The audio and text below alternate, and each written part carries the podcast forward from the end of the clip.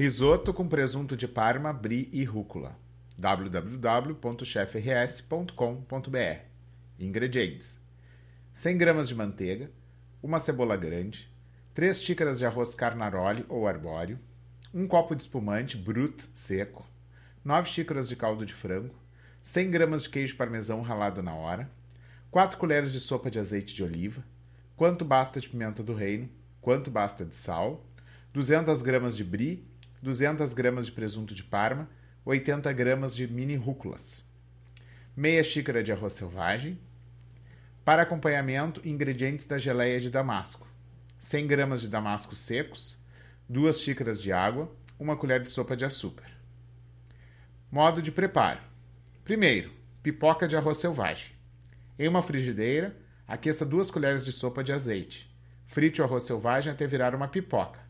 Mantenha o fogo médio para não queimar o arroz. Reserve. 2. Geleia de damascos. Aqueça uma panela pequena, 2 xícaras de água, uma colher de sopa de açúcar e as 100 gramas de damascos. Após levantar fervura, deixe ferver por 15 minutos. Esfrie por mais uns 15 minutos e liquidifique todo o conteúdo. Reserve. Risoto. Em uma panela de risoto, aqueça 2 colheres de sopa de azeite, com cerca de 30 gramas de manteiga.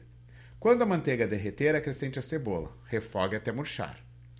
Mantenha a panela em fogo brando e adicione o arroz. Deixe fritar.